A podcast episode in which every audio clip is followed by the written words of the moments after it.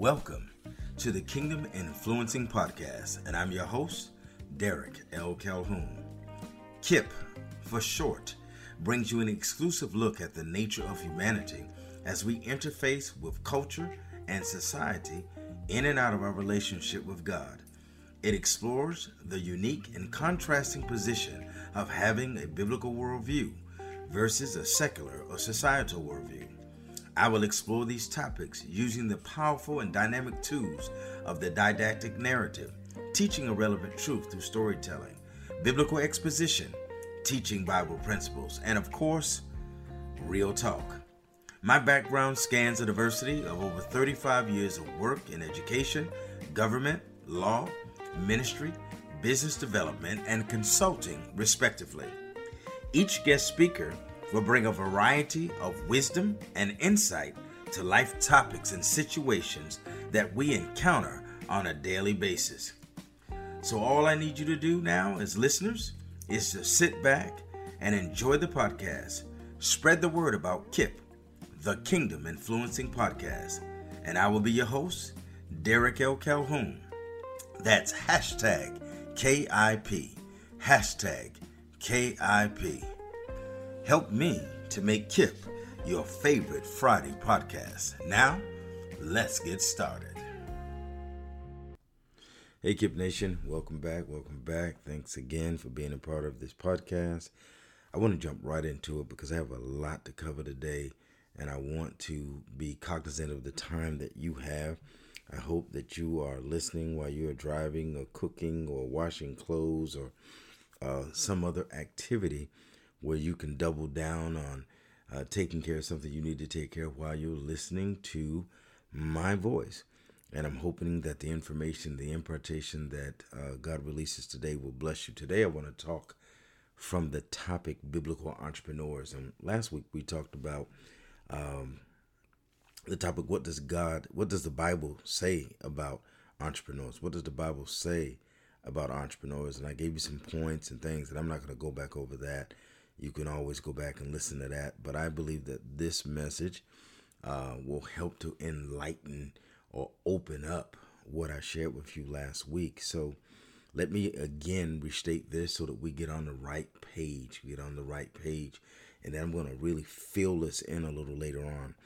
An entrepreneur is one who makes a practice of solving problems or developing solutions that benefit the world. An entrepreneur is one who makes a practice of solving problems or developing solutions that benefit the world. Now, let me start with this, and I probably should have said this last week.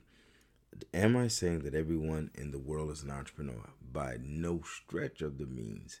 There's some of you that will never be entrepreneurs, but then there are others of you who have been called to be entrepreneurs. And there are people that are called into ministry but there are also people who are called to be entrepreneurs. And so in the world, we kind of work on two planes. We work on what we call an ecclesiastical plane, that's in the church, but we also work outside of the church, and we call that the marketplace. And so in each arena, people have a different responsibility. We have uh, gifts and uh, talents and treasures that we're to use in the church, but we also have gifts, talents, and treasures that we're to use outside of the church, understanding that when you really think about the church and think about God, God says, I cannot be confined within the walls of a building. So if God cannot be confined in the walls of a building, then when we are members of the body of Christ, we should not limit God's capacity in dealing with us in different areas of our life. So he deals with us ecclesiastically and he deals with us in the marketplace.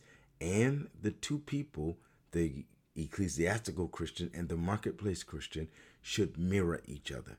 In other words, you shouldn't be one person at church and then a different person in the marketplace or a different person at home. What does this have to do with being an entrepreneur?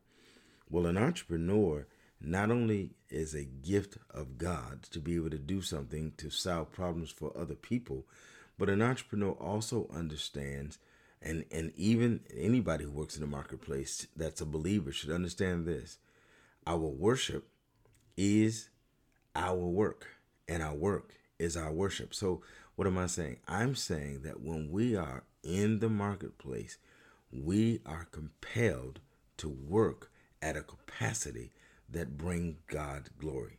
That brings God glory. Okay? And we'll talk about this a little bit more. But I, I want you to understand that not everyone is an entrepreneur. But if you have the entrepreneurial calling, you don't just jump, jump out there and just start doing it. You uh, pray, you seek the face of God because every path of every entrepreneur is unique. Each entrepreneur has a unique DNA pattern. Some people are able to quit their jobs. Some people are able to quit their jobs. I know one lady who is a syrup queen. I can't remember her full name, but I remember studying about her. Uh, she worked literally in her mother's basement, and she is now multimillionaire. And she created a recipe for syrup while she was in the basement. I remember Tyler Perry's story. He slept in his car, and now you know who Tyler Perry is. So I don't need to tell you the the film studio he has and all of the things that he's done in the community. But there are other stories. There are stories of people that we don't know of. But then we have older entrepreneurs like your George Washington Carvers, um, uh, Thomas Edison, uh, the Wright brothers. There are all kinds of entrepreneurs. The the young man who invented the cell phone.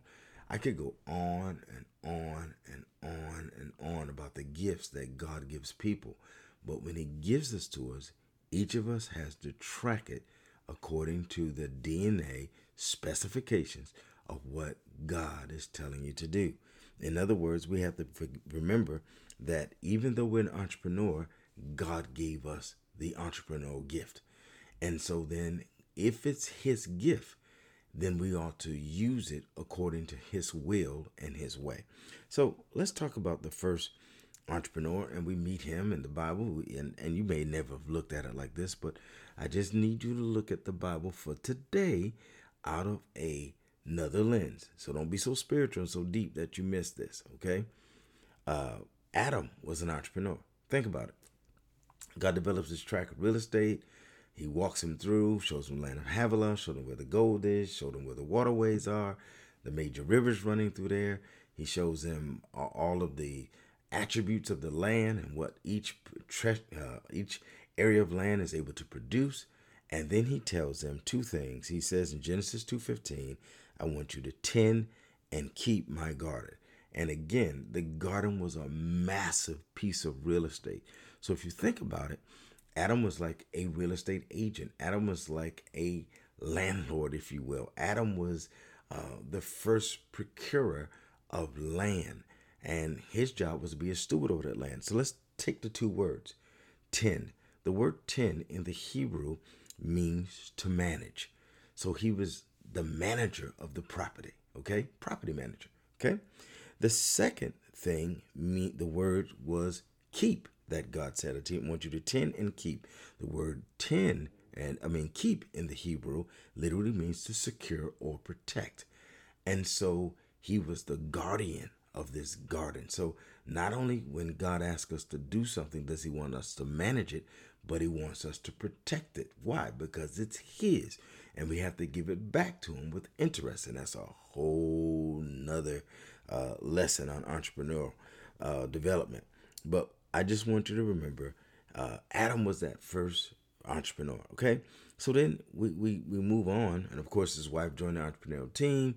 They worked this thing together. And then they mess it up. You know the story. I'm not going to go into all of that. But they had two children. And their children were entrepreneurial. You want to catch this, right? So in Genesis 4 2, it says that Abel was the keeper of the sheep. what is the keeper of the sheep? A shepherd. What is a shepherd? Uh, usually in those days, these were uh, men or children who worked for their parents, but they were, if you will, in apprenticeships developing their entrepreneurial gift. Amen.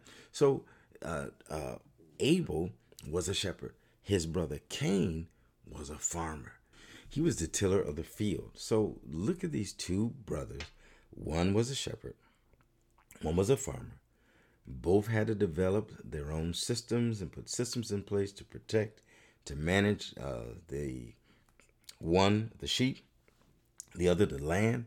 and the, the produce that was being grown in that land, but one understood the true nature of entrepreneurship and one didn't.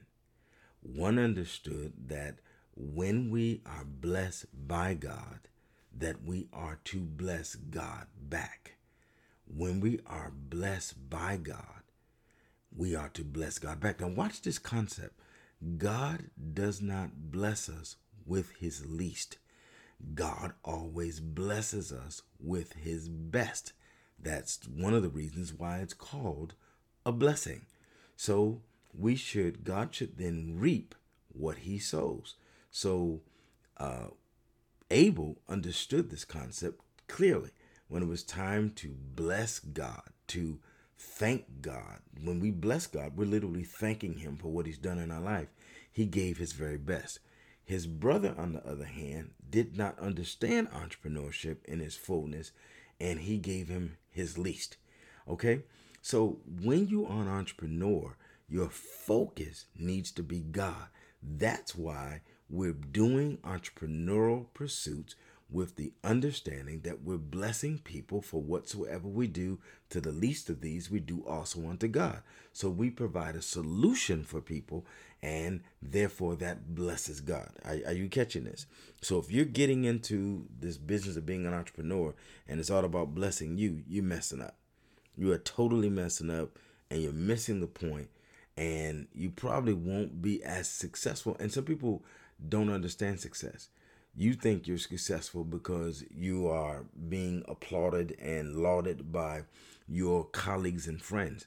That's not the definition of success. Success is when you are being applauded and lauded by God Himself. And only He can tell you that you are doing a good job. See, at the end of the day, when we cross and make transition from this place to heaven, the, these words are what you want to hear. Well done, my good and faithful servant. And if you're really good, you might hear it before you leave here. So let's let's talk about the this dissension here because Cain wound up killing Abel because he was jealous, but because of his ability to please God, to show God respect, and his inability to do it. So he wound up being cast out, and we go from there to Genesis 4:17 and we find that Cain moved from being a farmer because a good entrepreneur can make transition. If something happens to your business one day, you can either start a new business or you can stay in that field and reduplicate what you did before because that is the strength of an entrepreneur. An entrepreneur has the gift of producing something out of nothing. And I talked about that last week. But watch this. So he goes from being a farmer to a builder of cities. That's a big transition, but he was able to do it. Why? Because God put the gift inside of him. He also began to have great grands and, and grandchildren, great great grandchildren. Uh, in Genesis 4 19 to 24, we pick up with two of them. Uh, one of them's name was Jabal. Jabal, too, was an entrepreneur, a father of those who dwell in tents and have livestock.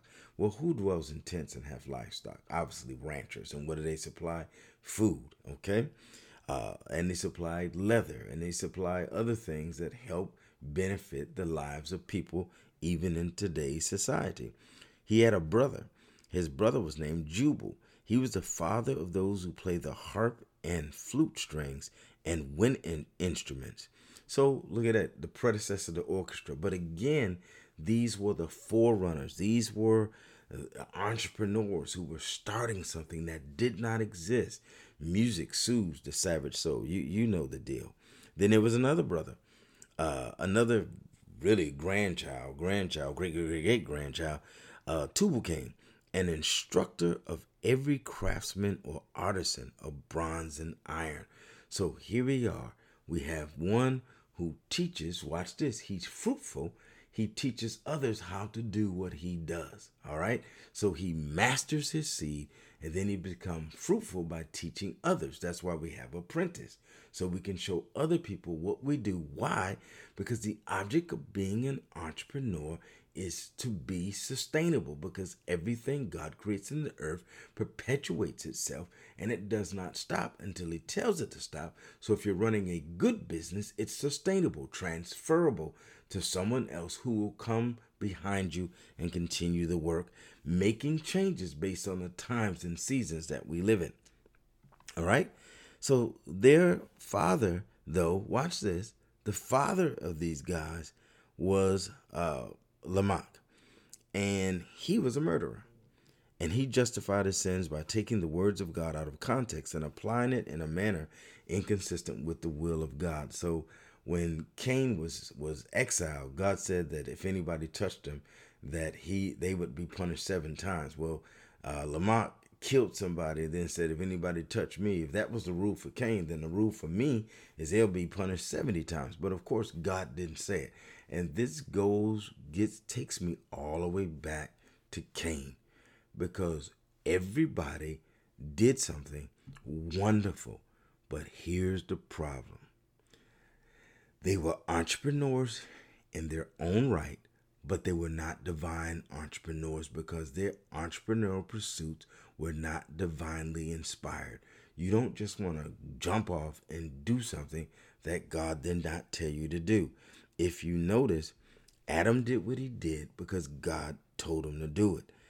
Obviously, Abel did what he did because God told him to do it, and Cain started off properly doing what God told him to do, except he didn't understand that if God blesses you, then we have the opportunity to bless him back. So let me let me give you four points and I'm going to close out with something that will bless you that God gave me about entrepreneurs, particularly for those who have this call in your life, but you are afraid uh, to step out and by faith and do what God is calling you to do. So here are some points for those of you who want to be an entrepreneur. The Bible talks about it, and I'm going to lay it out for you again. Number one, you know these be fruitful. To be fruitful means to bear fruit. That is, understanding and developing the seed that is inside of you to bless other people. In other words, when God gives you the talent, when God gives you a word and tells you to do something, He requires us to be fruitful. Okay? Number two, He requires us to multiply, to increase. So, the object or concept of mentoring other people to become fruitful, or the act of nurturing or helping other people to reproduce after their own kind, to perpetuate, to have, to develop sustainability, is to multiply. Okay? Then there's subdue, to conquer, to become an expert in your field of study, to control a market, to be the best you can be in terms of, listen to this, working at your optimum capacity in business, doing exceedingly and abundantly above all that you think can, that you can think or ask according to the power that worketh within you god working and work in you but you are doing this work to your complete capacity. And then of course replenish to fill to give back or restore to give back to the community build something that benefits the community help the poor and the needy or those less fortunate never forget to bless god because God is blessing you. And whatsoever you do unto the least of these, you do also unto him. So you can sow a tithe into your church. That's part of replenishing. You can help with ministries that affect change in your community, whether it's providing water, whether it's providing food, whether it's helping the homeless. You can build schools. There's so many different things that you can do when God blesses you with your gifts and talents uh, through your entrepreneurial skills or through just your general marketplace work. So it applies on both sides, but this is part of giving God the glory. Don't just be a taker, be a giver. Don't just be a taker, be a giver. True entrepreneurs are also givers. They develop uh, foundations and and uh, endowments. The foundations, everyone who has a foundation is required to give 10% to a nonprofit organization those nonprofits should benefit other people, should bless other people. Endowments help develop sustainability in organizations. So there's so much that we can do to help other people. And that should be what we want to do at the end of the day. At the end of the day, there's enough for you and there's also enough for other people. So we're not about just amassing great amounts of money. We're about amassing money with a task assigned to it. Okay? You must have dominion because to be to, to be fruitful, to multiply, to replenish and subdue or subdue and replenish is what I call having dominion. You must control your money and your money must not control you. All right? So, and I'll talk about that later. That's a whole nother lesson.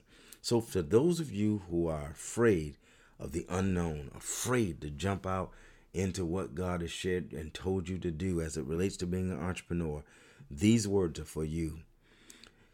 The unknown is the home of God. It is the place where impossibilities and dreams live. It is the place where challenges dissolve and adversity melts in the face of opportunities given to you by God. It is the place where God commands the blessing for those who know Him and are loyal to Him while they walk upright with Him. It is a perfect blend of the conflicts of humanity and the resolution of the divine. Nothing can stand between our God and the plans He has for our lives. He is the King of kings and the Lord of lords. He is the creator of all things that exist, seen and unseen, and He wants to be in partnership with us. Embrace the unknown and allow God to get the glory. Listen, you've been listening to the Kingdom Influencing Podcast. Uh, I'm your host, Derek L. Calhoun. I hope you reach out and hit me at kipnationpodcast at gmail.com. Or you can follow us at Facebook at Kingdom Influencing Podcast or Instagram, Kip Nation Podcast. Uh, on either one of those platforms, we have uh, a, a place where you can stay in touch with us or DM us or however you need to contact us. If there's something that you want us to do a, a show on or a topic that you want us to uh, explore, sometime in the future, there's a possibility that if God leads me, I will definitely pursue that for you. Listen, I want you to make sure that you continue to listen, that you continue to share, and you continue to subscribe. To subscribe. You are part of Kip Nation if you're listening to this on a regular basis, and we want to increase that by helping people around the world. That only happens if you share this podcast. So share it with your friends, neighbors, your family, your colleagues. And I want to tell you that I love you. Of course, my wife loves you. Uh, she'll be back soon. Like I said, we're in transition right now, so there's some things that she has to do so before she gets back on the show. But I do want you to know that we want you to influence the nations. Keep listening to the Kingdom Influencing Podcast. God bless.